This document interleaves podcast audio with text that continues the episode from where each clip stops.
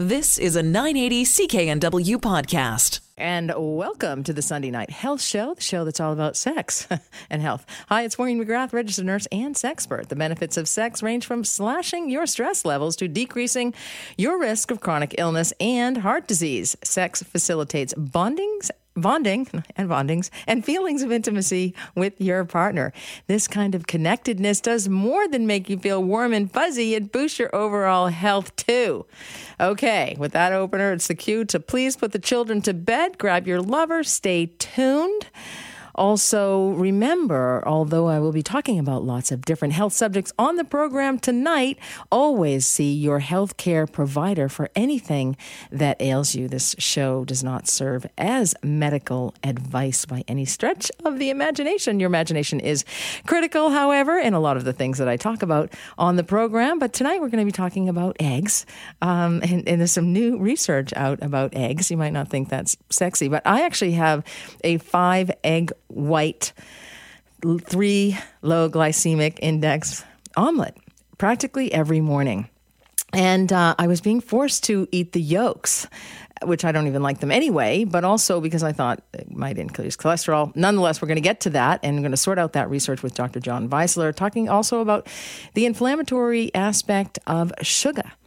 Um, and so I love sugar, but you know what? It can be problematic for many things. Talking masturbation, sexual pain, breaking up, more sex misconceptions because I have to teach you every week and keep you up on things and the various and different types of orgasms, ladies. But also remember, put those children to bed. Consult your healthcare provider before making any decisions um, about anything. Now, if you have any questions at all, the number to call is 1 877 399 9898. That's 1 877 399 9898. I also have joining me in the studio tonight at 8:30 a very special guest, Ciara McCormack.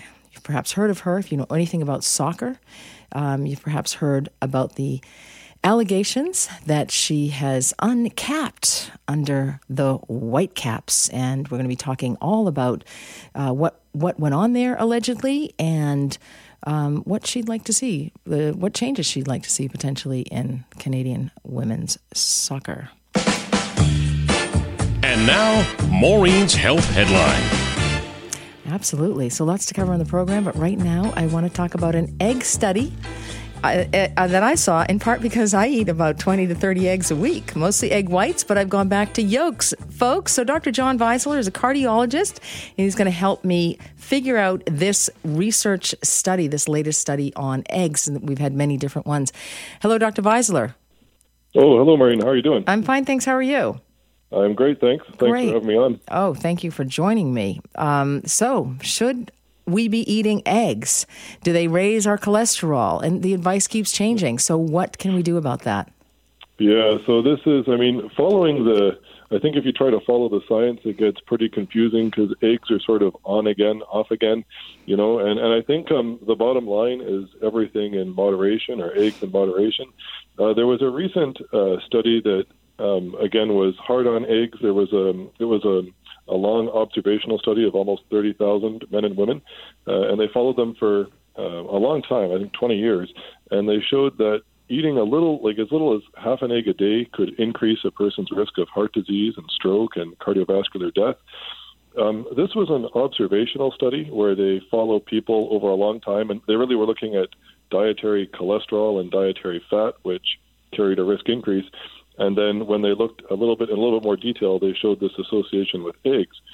But depending on how you look at these nutritional studies, you know, different studies give different answers. So this study doesn't sound very good. It sounds concerning. There are other studies, though, which are a little bit more precise, where you um, where you um, have moderate egg consumption, and that doesn't appreciably raise your um, egg cholesterol levels. So nutritional studies are conflicting and they're challenging because they're hard to do because there's so many different components of diet. And so the uh, the best answer, I think, is that uh, egg consumption in moderation. So the number they suggest is three to five a week uh, is okay. Higher levels might be okay because there's individual variability. So I don't know, Maureen, about 20, that sounds like a, a good number. Although, uh, mind you, I, I love eggs myself, so I don't know. But um, the, the other suggestion that comes out of a lot of this discussion is that different people respond respond differently. Uh, so uh, some people are very sensitive to the cholesterol in eggs, and some people are not. Right. And, you know, I eat, honestly, I eat about five a day. So, you know, it can be upwards of, of 30, but mo- it's mostly been egg whites. It's always been egg whites until the last couple of months. I've added the yolks. Mm. So it's been about, you know, maybe five to seven egg yolks a week. Um, so, which was concerning. The other reason I'm concerned, Dr. Weisler, is because I have a lot of men who see me in my clinical practice. You probably have this as well. Uh, men who present with erectile dysfunction, the canary mm. in the coal mine for heart disease, um, hypertension, di- type 2 diabetes. And so I often suggest for them the all what I call the all-in diet. Now I've taken a lot of time trying to figure this diet out, and it does include um, the egg white omelets, but I had mm-hmm. added in, and many of these men have type 2 diabetes and they have cardiovascular disease, they have hypertension. I had added in the liberty of them having the yolks. So now I'm, I'm rethinking that because the yolks could be different. Um, the impact on somebody who has type 2 diabetes, they may be more sensitive to this. Is that correct? Yeah, I think um, the most important thing for, for all of us are to know our numbers, which includes our cholesterol. And the egg yolks versus egg whites are, a, you know, are, a complicated discussion. So the egg whites carry a lot of protein, which is good for us and helps to, you know, um, help us to build muscle mass, which can help to make us more responsive to our own insulin and help to control our and reduce our risk of type 2 diabetes and improve its control if we have it. The egg yolks, they have a lot more in them. So they have a lot of nutrients, which can be good for us. Um, they have very little in the way of carbohydrates and they have only a little bit of salt. So they do have some you know nutritional benefits. Uh, I think most important for whatever the person's doing, I think there's still possibly a role for egg yolk, um, but it's important to know both your cholesterol and your your blood glucose numbers. And if you make big changes in your diet, you know after a sort of one to two month period, you might consider retesting your your numbers, so your sugar and your uh, your cholesterol. Eggs are always um, studied or focused on because they have a high amount of cholesterol in them. They have about 200 milligrams of cholesterol.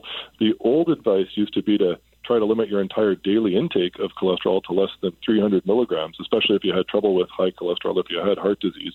More recent research shows that your daily intake of cholesterol is maybe less important. So, how much you eat actually has less of an effect on your blood levels. The more important factor is saturated fat, and that's more important to watch, and particularly the trans fats, which we all, I think, know are, are bad and are, and are harmful. And that's right. You know, you mentioned eggs are so nutritious; they're so good for us. They are low calorie. They have seventy-two calories in a in a large egg. You get um, six grams of protein or more. Um, mm-hmm. You know, it has potassium, phosphorus, vitamins A and D, and, and other B vitamins, which are critical to uh, memory and, you know, anti aging, mm-hmm. those types of things. Um, macular degeneration, there can be some protection against age related macular degeneration, which is a vision issue. Um, so it's yeah, so it's important to have that balance. But I think you make a good point in terms of uh, having your blood levels tested prior to, and then perhaps making the changes, adding in some eggs or, or, or not. I, have actually considered going to have a cholesterol check uh, just to make sure that the, the egg yolks that I'm eating, because I know they're nutritious. I don't I don't particularly like them, the yolks, so that's mm-hmm. one of the mm-hmm. problems. But but I've I've I'm acquiring a taste. Um, yeah, there's really pros and cons to a lot of different foods, and the the biggest factor um, in nutrition research and nutritional advice is sort of shifting away from focusing on one particular ingredient and really a dietary pattern. So if you choose foods with unsaturated fats and stay away from saturated fats more frequently, and these unsaturated or sorry saturated fats are what you see in you know in, in red meat. Um, if you eat grains, if you if you eat more whole grains and less sort of white bread and refined carbohydrates. That's a healthier eating pattern. And then the impact of a few eggs is probably modest. And these nutritional, the studies are all done differently. So this most recent one that gave eggs, sort of said eggs were more of a concern. It was a long-term association study, and they didn't really tell you in the paper what else was associated with the eggs. So a good point that you know some of the discussion of this is made is if you have fried eggs in the morning, with bacon and you know other and fried maybe fried potatoes or something, that's maybe less healthy. If you had sort of eggs or egg whites and you had them with you know some low fat yogurt or some some grains or something, it's probably a more healthy food choice and probably wouldn't be that bad. Absolutely. And I, I talk a lot about diet to my patients. I don't know if you do the same um, with yours. I imagine you do. Yeah, it certainly comes up for sure. That, that's always step one. I mean, we, we all, you know, we need to control our risk factors and try to live well. And, um, you know, medications can always play a role, but step one is always diet and, and exercise. And I think the Mediterranean diet has the best evidence in terms of avoiding heart health, which is my, fo- or, I'm sorry, improving heart health, which is my focus as a cardiologist. There are other specific things, you know, if some people can do very well with a vegan diet or um, a low glycemic glycemic load diet, so low in sugar. So there's different diets are right for different people and different food choices, but that's always step one. Yeah. And, and having a healthy lifestyle. Absolutely. And of course, the patients that I see often present with erectile dysfunction, and, and that's where I begin. And, you know, it's amazing some of the dietary habits I hear from these men, which are, you know, meat five, six times a week, um, two gallons of milk, 12 cups of coffee a day, um, you know, high fat, ice cream, chips, eating until one o'clock in the morning. So I've heard so many different um, poor nutrition habits um, that that people are living, and then they're wondering, you know, why they have um, erectile dysfunction. But sex is the great motivator, and so It is. It Yes. is indeed. Yeah, I had um, a patient a couple of weeks ago that uh, I did a quick dietary inquiry with him. T- told me that uh, over half his plate, he loved mashed potatoes. He had them something like six uh, nights a week, and he had over half his plate mashed potatoes, and he had seconds. You know, so that explains some of his weight. Yes, Potatoes can be okay in moderation, but that was that was a bit excessive. Yes, it does explain some of that. And I'm sure that he was slathering on the butter as well. Um, well, as always, Dr. Weisler, thank you so much for joining me on the program tonight and uh, sorting out the egg issue. You're welcome, Maureen. Thanks for having me. I really appreciate it. All right, thank you. Welcome back to the Sunday Night Health Show. Maureen McGrath hosting this program for you. Thank you so much for joining me this evening. If you have any questions for me, the number to call 1 877 399 9898. That's 1 877 399 9898. It is a free call across Canada.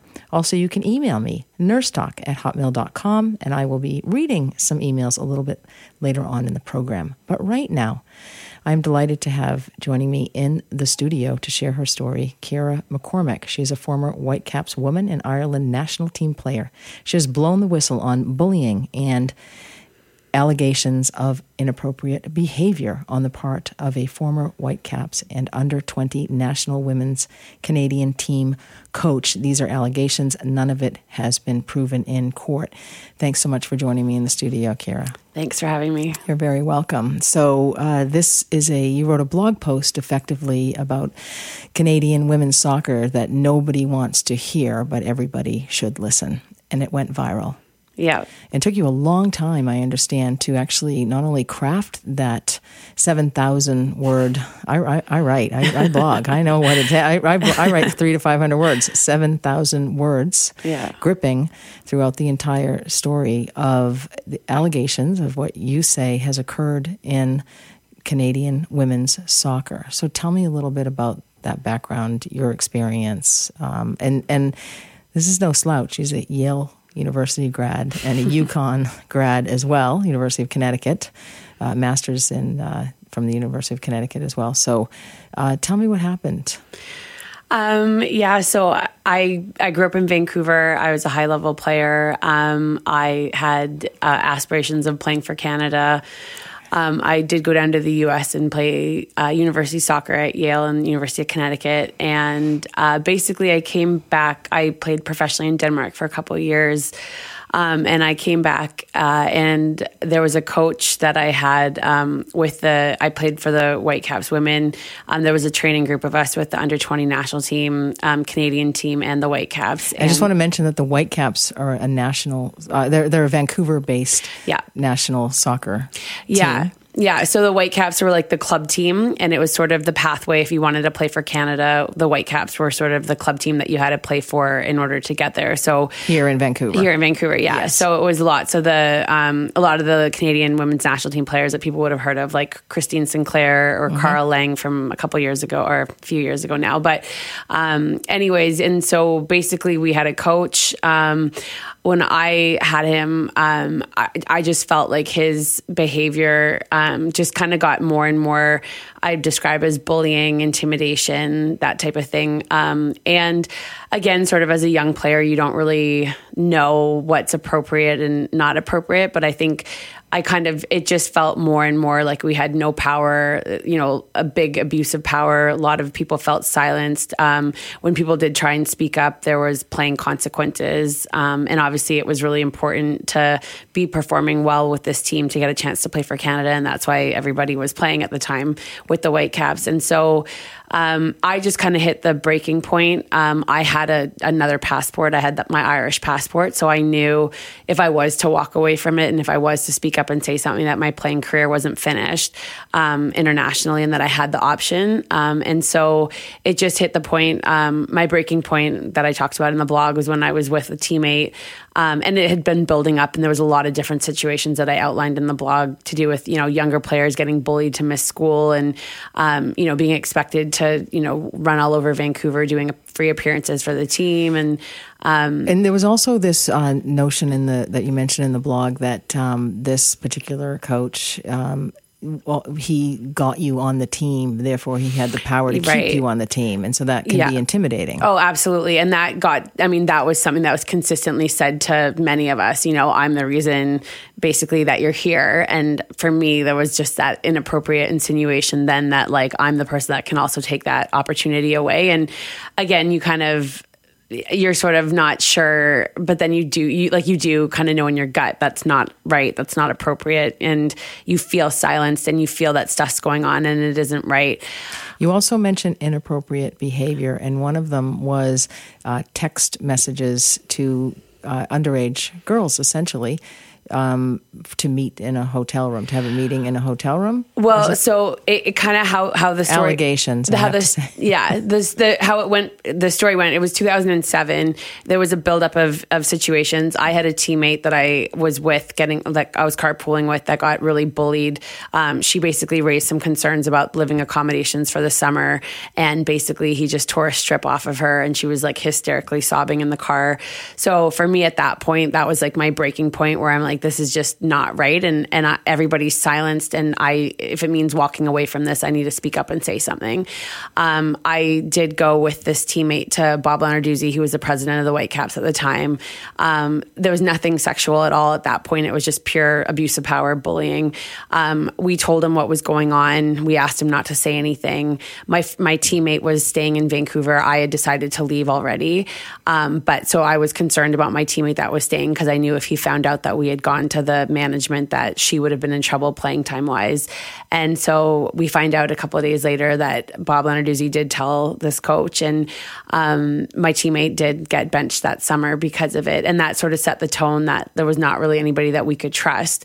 So as things carried on, I left Vancouver, uh, and then it kind of it, it, it went into the under twenty national team, the lead up to the under twenty World Cup. So they were in town in Vancouver the whole year training, um, and that's when things started to, you know, based on the the blog that's been released since. But I started to hear things about inappropriate sexual texts and just really inappropriate, unprofessional behavior um, that not only that you'd expect at the national team level, but at any level.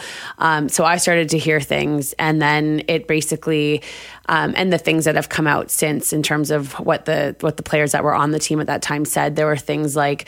Um, uh, the one one one player uh, wasn't starting and basically went in, uh, you know, got called into a meeting with him one on one in a hotel room. Which again, as a soccer player, you, you always meet in public places, so already that's uncomfortable. And the door got shut behind her, and and she was sort of said, he said to her, you know, what are you willing to do to start?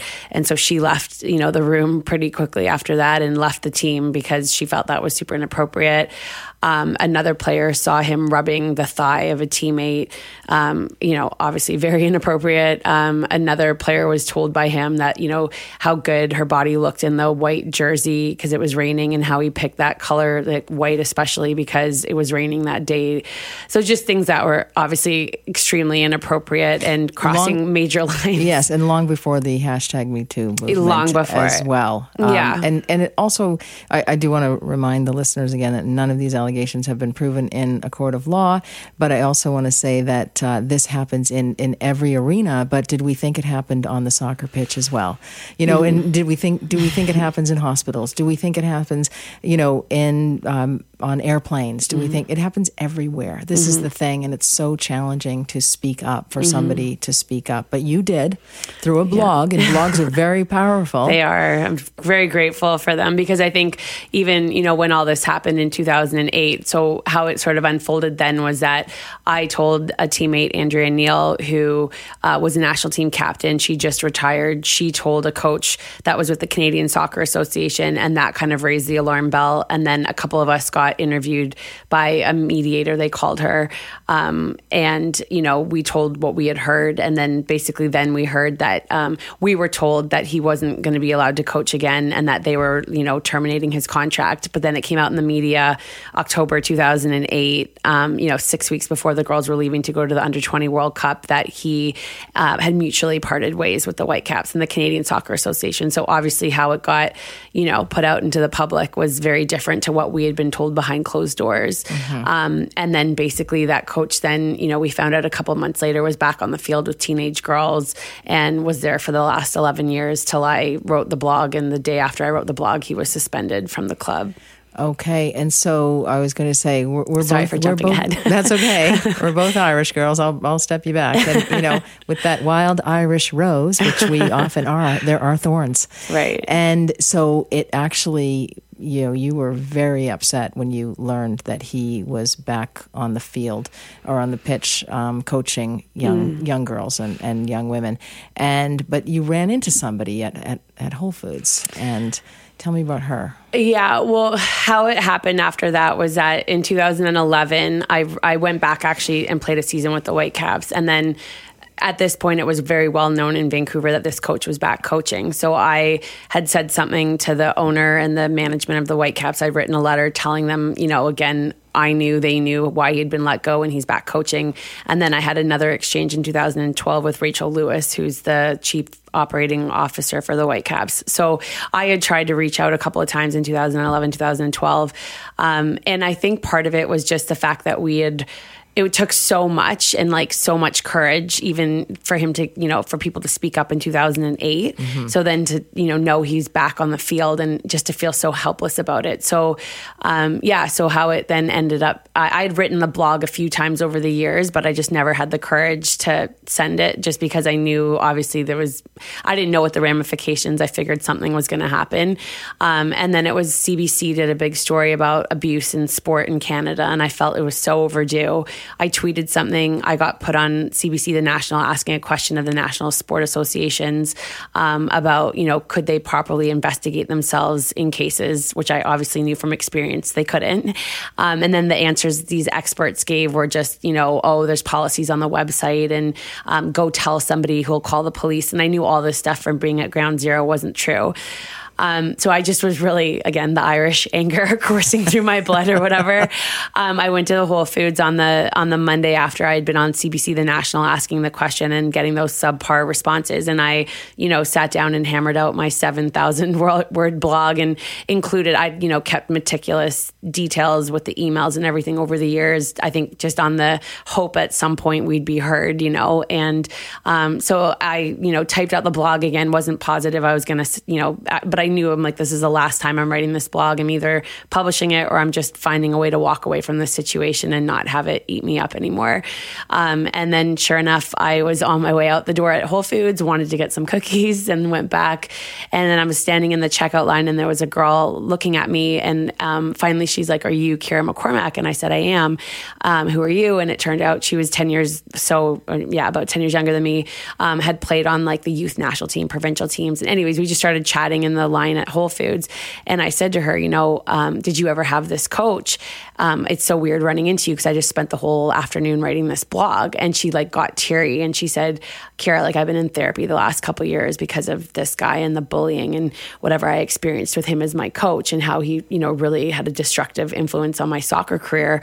And I just felt, you know, of like the all the checkout lines at Whole Foods. And I never went in there that often. I found out later she never did. I just felt like this is a sign from the universe. Just trust it and publish the blog and whatever's meant to happen and will you, happen. And you hit publish and it And went viral. and we're going to talk a little bit about what happens uh, to people who have been bullied or have had inappropriate things occur, and also um, what validation means to you and what and what it meant to you with what some of the fans did. I'm still joined in the studio by Ciara McCormack. She is a former Whitecaps woman.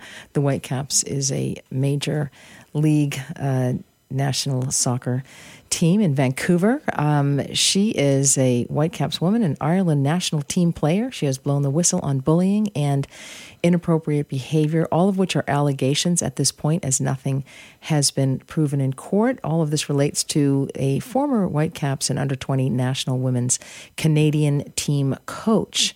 Uh, so we've we've talked about the story. She's written a blog. Um, Kara, thanks so much for staying in the studio. Um, for those who have not read the blog, where can people go to read that blog? I retweeted it on Twitter at back the number to the bedroom, so you can go there. But where's the original place? Um, it's just my personal blog, which is C I A R A M C C O R M A C K dot com. Kara Okay, McCormack. dot com. Head on over there, and I suggest you read that blog. Um, so we've talked about the story. If you've missed that, um, go to the blog.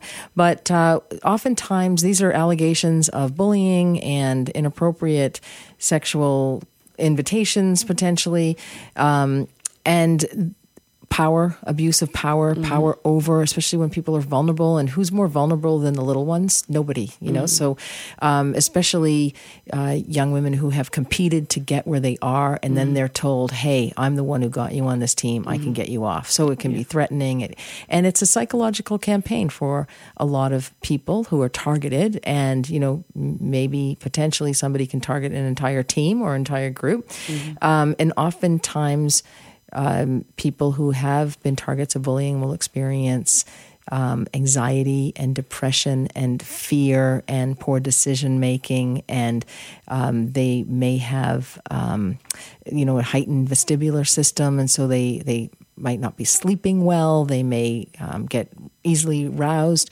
um, and so you ran into somebody and that was the who had actually experienced some of those symptoms and, and you lived with all of this so which you couldn't do. You couldn't do you know eventually it was going to come out.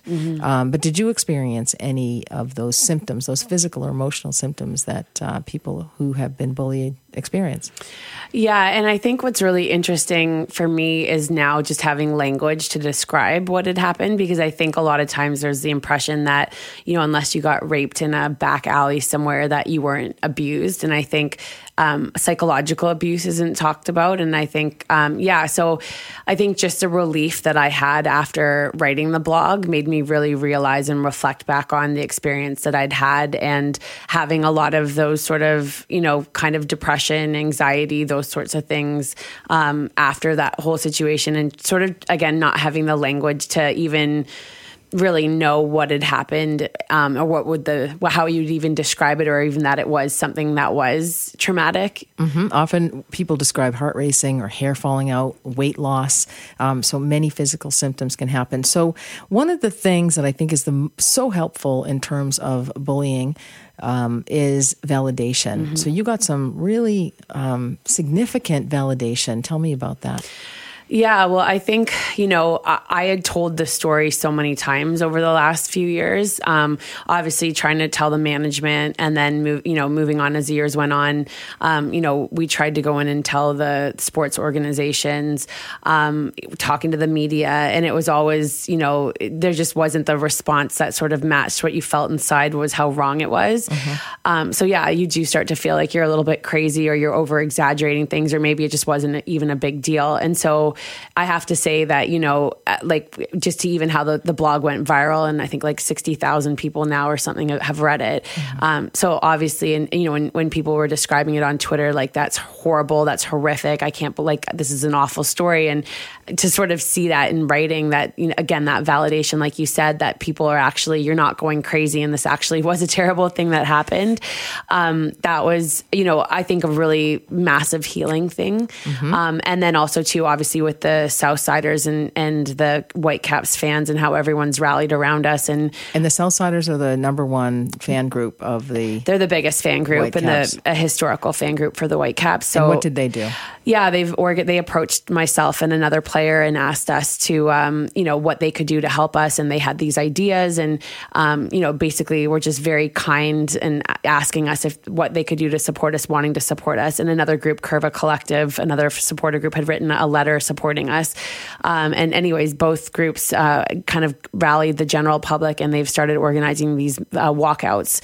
And that's basically what's sort of driven all this media interest lately because um, it's just not a very common thing. You know, it's their traditional, you know, beer drinking, hardcore soccer fans, but right. yet they've taken on this, you know, cause and, and they're defending these women that had these things happen that nobody was paying attention to or listening to. And so, um, yeah, so again, that sort of validation, I, I, think we all got very emotional seeing them leave the stadium in the 35th minute the first time that they did it. Just again, like you said, to finally feel heard when you've right. talked about it and to have that visual of people walking out of a stadium in support of you and and, what you and your friends have been through, I think was very powerful. Exactly. And ticket sales were down significantly as well. Yeah. They, um, down. So, well, um, you know, the power of one, your, your, your little voice, your big blog, um, you know, hopefully will change a lot. Ciara McCormack, thank you so much for joining me in the studio. We hope uh, to see some changes and um, everybody should be treated with respect in this world. And again, I just want to remind the listeners that this is, these are allegations. Nothing's been proven in court.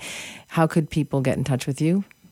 Um, Twitter, I think, is the yep. easiest way at this point. Okay, yep. and that's uh, at Ciara McCormack. Yeah. All right, wonderful. Thank you so much for joining me and sharing the story. And we'll be following this. And I think it's stories like these we can't let just let them have, be topical. They have to. We have to carry this conversation, much like the ball is carried on the soccer pitch. Thank you, Ciara. Again, I'm Maureen McGrath. You're listening to the Sunday Night Health Show on the Corus Radio Network. You've been listening to a 980 CKNW podcast. Listen live at cknw.com, the Radio Player Canada app TuneIn, Amazon Alexa, HD Radio at 101.1 FM HD2, and on the AM dial 980 CKNW.